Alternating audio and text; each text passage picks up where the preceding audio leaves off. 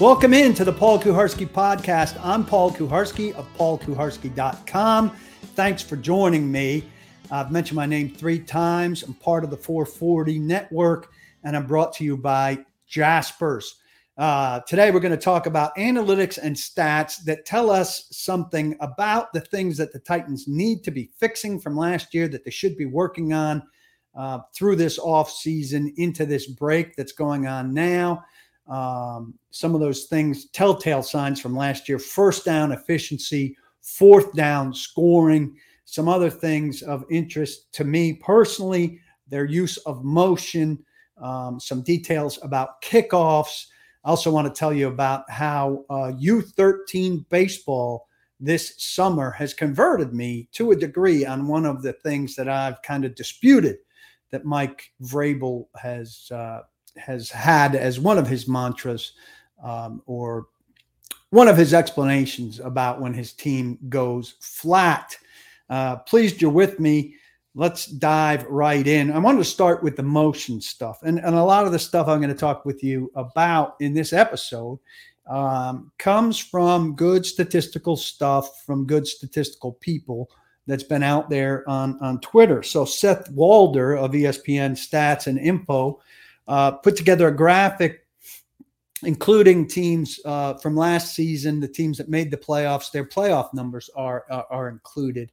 It, it, was spurred really by Kansas City's two Super Bowl touchdowns. You remember the uh, the inside motion that just gave the Eagles such a hard time when the Chiefs scored two touchdowns and didn't adapt to to the second play that was very similar to the first play um, and really helped Kansas City win that game.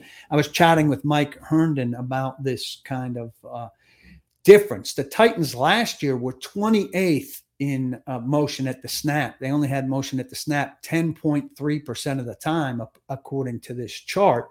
But they used motion overall 54.7% of the time, which was 12th that's a disparity of 44.4%. Second, I believe, only to the Raiders, if I examined this uh, chart correctly. Pre snap motion, as we know, is largely used just as a man zone indicator. So you send a guy across the formation, you see if somebody's following him or not. If he's followed, it's man. If he's if he's not, it's it's zone, and, and your quarterback and the offense get their clear read on on the key element of coverage. Um, some of these teams at the top of the list basically send a ghost guy in motion very often, and he becomes a late option near the line of scrimmage. Miami is number one um, in, in both of these categories. Baltimore does it with a tight end or a fullback. They're number two. The Packers and the Rams do it as well. Kansas City in the Super Bowl, which I referred to, is different because that was the first option on those plays. And that feels kind of new, right? That's something that's kind of developing in the league now. In the red zone, those things are becoming more of a popular feature because of how many teams choose to play man near the goal line. And that makes it complicated. The motion at the snap getting popular in recent years is a way to destabilize, if you will, the defense at the snap. And then it creates the potential for mental errors because the defense has to um, dissect things very quickly, communicate things very quickly, and it's offense advantage, right? I'd like to see the Titans be someone who does more of that in 2023. Now, one reason that maybe we didn't see it as much is because the Titans had the second fewest red zone uh, possessions in the NFL. So if it's going on primarily in the red zone, or if that's the place where you could use it the most to hurt people, and the Titans weren't in that region of the field as much as everybody else, it would make sense that their um, use of it, their percentage of uh, times with the motion at the snap would be lower. So we all know they need to get in the red zone more often, and maybe if they're in the red zone more often, we would see them, we will see them do it more often. I got a relatively generic answer from Tim Kelly earlier this offseason. Not the last time he talked, but two times ago when he talked, when I asked him about, uh, you know, if there would be more motion in his offense as compared to the offense that we saw um, from Todd Downing. Yeah, I think uh, obviously if we if we feel like that's what's best for us in, in you know against that opponent, we're going to utilize it. Um, you know, motions can do can do a lot of things for you. They can, um, you know, they can provide you advantage in terms of leverage, in terms of grass, in terms of numbers, um, cause communication or cause the defense to communicate. Uh, but it can also do some things that where if you don't get an expected look, it can kind of throw a wrench in your plan. So, uh, you know, as a coaching staff, we're doing a good job of, of making sure that we're going through and studying, um, you know, how different defenses kind of uh, approach and, and, handle different types of motions. And if we feel like it's going to be advantageous for us, we're going to utilize it. It can kind of throw a wrench in your plans. Titans always tend towards conservatism in such circumstances, but these teams that are doing it constantly seem to be more innovative, if you will. Certainly, Miami is, and it doesn't seem to throw a wrench in their plans. So it's something I'm curious about, uh, and that I think we should keep an eye on. Wanted to move on to first down efficiency. Titans incredibly predictable with running the ball with Derrick Henry on first down. They have been throughout the time since he became their lead back. Um, and uh, Warren Sharp, uh, an excellent, excellent analytics and analyst, um, talked about this. I'm going to put up a, uh, a graphic here. If you're watching on YouTube, this basically shows um, EPA on um, on first down runs expected points added, of course. First down runs versus first down passes. Titans EPA on first down runs, very low. Titans EPA on first down passes, very high. And what Warren Sharp wrote in tweets that are uh, about the Titans, but advertising how much more he'll have about the Titans in his annual uh, preseason book, which is a must read, in, in my opinion, says on first downs, Tennessee had the second highest run rate despite defenses stacking the box at the fourth highest run rate. Unsurprisingly, the runs ranked fourth worst in efficiency, but nothing stopped them from running into loaded boxes, not even the fact that first down passes ranked third in efficiency.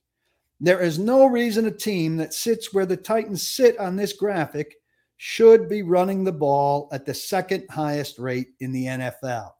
Absolutely no reason.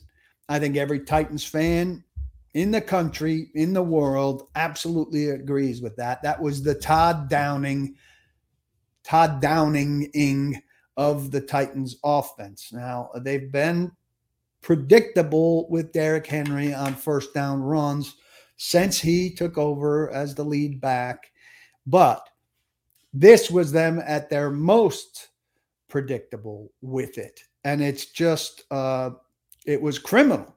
Um, and what what having that does for you is buys you incredible opportunities to be as efficient as that chart says, as the numbers say they can be as a first down passing offense. So it's all right to be very Derrick Henry heavy on first down just not as Derrick Henry heavy as they've been.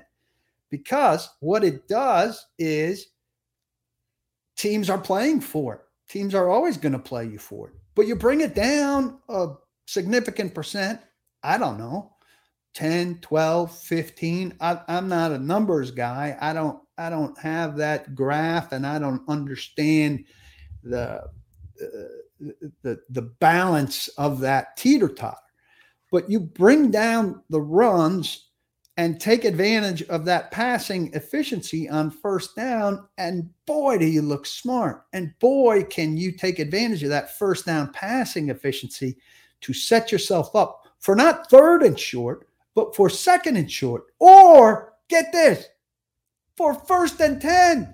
Wouldn't that be something to get a first down on first down? And Todd Downing said he was trying to set up third and short, ultimately through first and second down. But some of the best offenses in the league we've seen are trying to avoid third down altogether. And the Titans have have not really ever aimed to do that philosophically. Less Derrick Henry running on first down can create better situations for the entire offense because the first down passing efficiency can be so good based on the defense's expectations of so much Derrick Henry on first down. And remember, here's one thing that's concerning how much when Tim Kelly said that the Titans offense was not predictable, is that him just trying to be kind to Todd Downing? And how much is that him believing that super heavy Derrick Henry runs on first down were not predictable? Titans fans should be praying that he was just being kind to Todd Downing now with the New York Jets. I'm brought to you by Jasper's, a fine restaurant and bar on West End Avenue, not far from 40 in downtown Nashville. Look, it's a great spot. I was recently there. I had the Cuban sandwich, too big for me to finish, which is not common when it comes to me having breakfast, lunch, or dinner.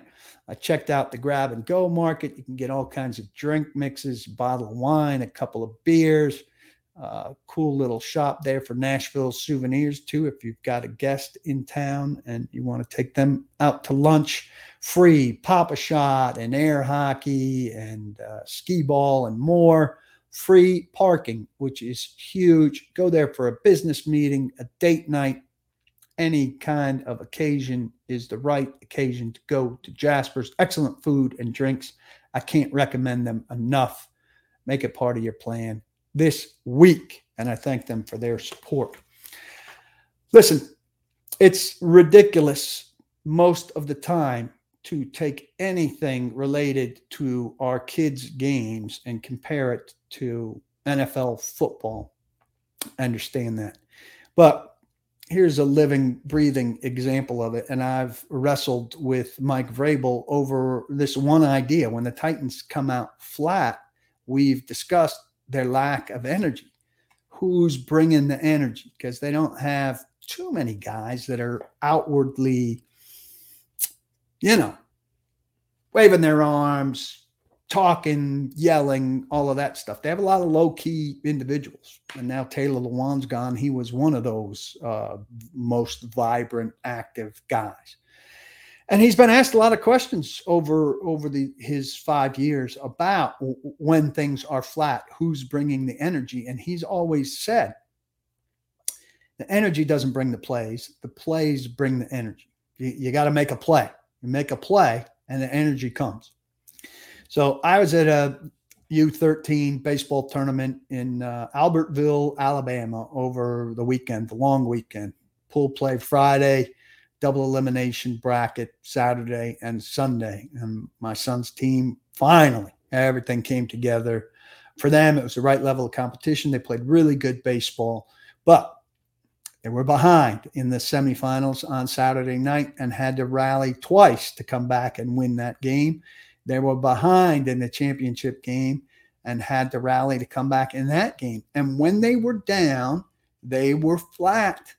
And we were encouraging them to show the same energy when they were down that they had shown in the games before when they were up, to show the same energy that they had when they ra- mounted the first comeback in the semifinal uh, in order to mount the second comeback, which they needed. And they found it very difficult. You know, the body language fades and, you know, the, the dancing that they do to the music in between innings and all of that disappears.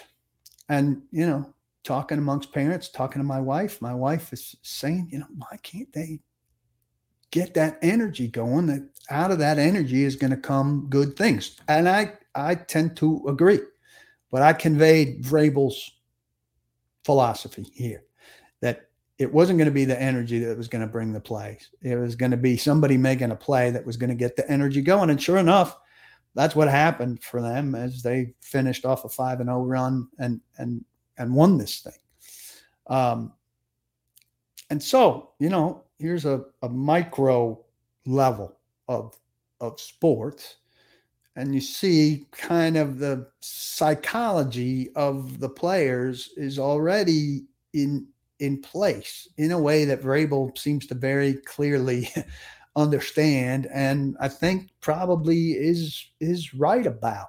Now, you know, I still think it would be good if there were some guys who were able to kind of sustain it through the lows for you know the East Coast Sox and for the Tennessee Titans and for any team when things are going bad if there's somebody that could still you know maintain that energy level. But the fact of the matter is, the thing that really gets the energy level going is is uh, the base hit to to start an inning, or the first down play that gets you going, or the big third down stop that gets you off the field. And I'm 75% of the way to converting to Vrabel's thinking here. I think he knows what he's talking about on this one. He knows what he's talking about on on a lot of stuff, but there's there's room to arm wrestle on some stuff, and I've arm wrestled with him on this in in things that I've written, but uh, I'm close to converting. Fourth quarters, we knew that the Titans were terrible in the fourth quarter last year, pitiful. I'm going to give you a big reminder here. Watch this. If you're with me on YouTube and I'll read it out for everybody else. Six losses with a third quarter lead or tie. At the end of the third quarter, the Titans were winning or tied six times last year and they lost the game. 10 times in 17 games, they did not score in the fourth quarter. And they scored 37 points in the fourth quarter last year, a whopping per game average of 2.18.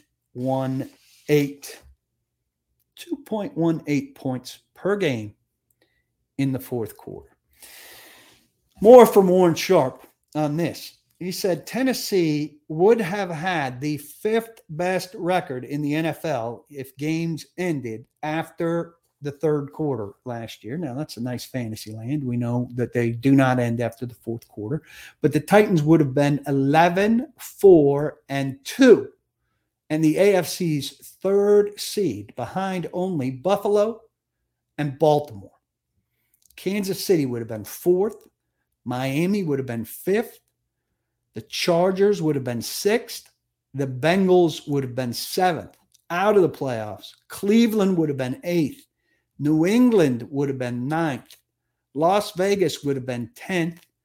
The Jaguars, who we know won the division, would have been 11th, and they would have finished 7, 9, and 1, compared again to the Titans, who would have been 11, 4, and 2. Titans and the fourth quarter, this is a team that in Vrabel's tenure in the first four years did a good job in the fourth quarter, did a good job coming back to the point that, you know, everybody, a uh, lot of analytics people would write after a season, you know, well, one of the reasons the Titans aren't going to be as good this year is because they're going to regress to the mean in terms of uh, come from behind wins.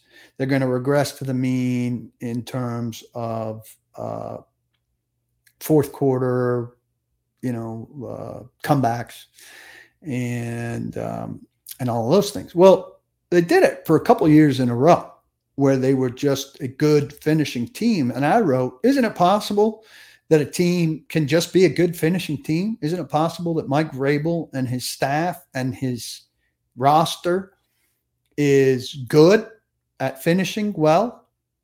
And they were for a time. Now, this roster was not last year, but this roster was depleted. I mean, you think of the guys who were out down the stretch, and uh, uh look, if you don't have your starting quarterback in the NFL, you're not going to have a great deal of success. And the Titans didn't. They lost seven in a row down the stretch. Um, and in the key games, they were without Ryan Tannehill, where they turned to Malik Willis, who simply wasn't ready, and Josh Dobbs, who was better than that, but is not an NFL starter for a reason. And so, um, you know, those fourth quarter comebacks um, and the inability to sustain a f- third quarter lead or to take off in a game that they were tied in just wasn't there. Um, Todd Downing, an excuse. Um, the guys on the field, an excuse. Daley as a left tackle trying to, to protect uh, backup quarterbacks, et cetera, et cetera. We know all the reasons. But the Titans have to get back to being a much better fourth quarter team. Um, and I'm, I'm sure this has been covered to no end by them um, throughout this this off season. When I go to kickoffs here, uh, this is not a clear cut um, area that that uh, that I've got some grand plan for them to improve. Though I, I think they can always be better on special teams, where they've largely been a middling team during uh, the Titans' tenure. Though I think Shudak or Wolff with a bigger leg will give them more options. Titans only kicked the ball off 69 times last year. That was the second fewest in the NFL to the Texans at 68. That surprised me a little bit when I look back at it. Houston was 3 13 and 1. Tennessee was 7 and 10. But Houston was tied for 30th at uh, 17 points a game. They scored only nine points fewer than Tennessee, 28th at 17.5 points a game. So neither of them were getting the ball, giving it to their kicker to kick off very often. There were only uh, eight teams with a lower touchback percentage than the Titans, uh, 53.6 on those kickoffs. Um, success of not getting past the six, uh, the 25 yard line. So when it wasn't a touchback, uh, 84.1% of the time, the Titans opponent did not get it past the 25 yard line. These numbers are all from uh, Twitter at Doug underscore analytics.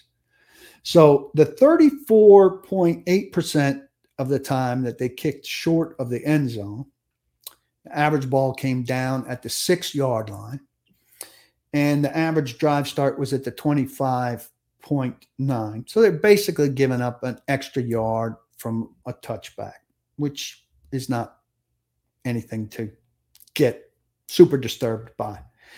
Um, what was their intent, right? Is Randy Bullock's mediocre leg landing them short of the end zone more often than they want to be? Or were they trying to instigate returns some of the time? I think more often than not, it was Bullock's leg. Um, sometimes probably they were trying to get a return, but more often Bullock couldn't get it there, right? He only tried two field goals of 50 yards or longer all season. Um, so I would think that they could put the ball in the end zone more often, but things are going to change this year because um, a kickoff returner can wave for a fair catch any point inside the 25 and get the ball at the 25. Whoever their kicker is uh, out of out of Shudak and Wolff has a bigger leg if it's one of these two guys, and if it's not one of these two guys, it's going to be somebody else with a bigger leg. Um, but I think because the Titans have invested in guys who cover well, or they believe that cover well. I'm thinking here of Luke Gifford in particular, who was a free agent signing, but Chance Campbell should be good at this. We didn't see him because he was hurt.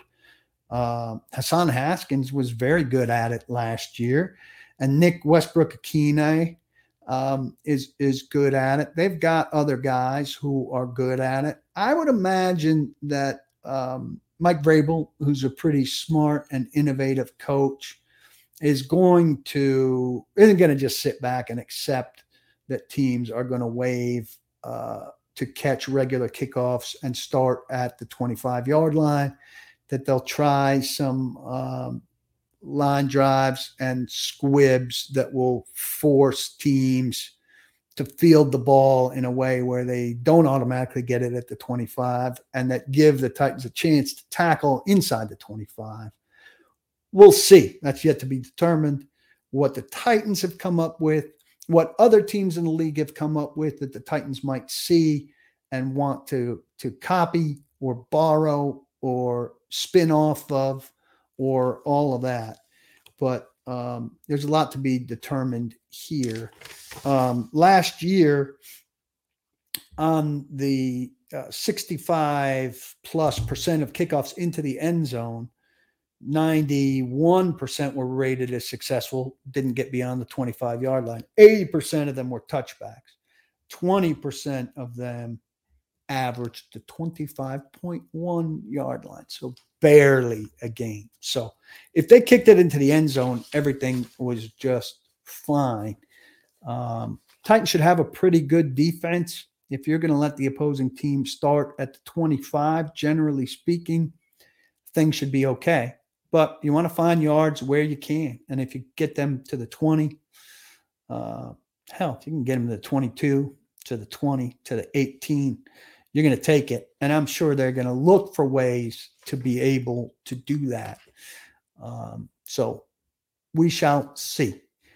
Hey, I appreciate you joining me for this edition of the Paul Kuharsky podcast. I've got some vacation coming up, so I am not sure about how regular I will be over the course of the next three weeks when I will be bouncing around uh, with my family for some baseball tournaments and other stuff. Certainly, if uh, if there's news, I will bounce on. Otherwise, maybe a little while before I talk to you here again. But I, I appreciate your loyalty. Tell your friends. This is front door to paulkuharsky.com. It's a good time to line up your membership to be ready to go um, as we ramp into training camp in not too long several weeks, but uh, then it'll be full blast. So uh, I look forward to seeing your registration. And uh, I will talk to you again very soon. Thanks for being here. Thanks to Jaspers. Uh, don't lock the box and be sure to lock your locks.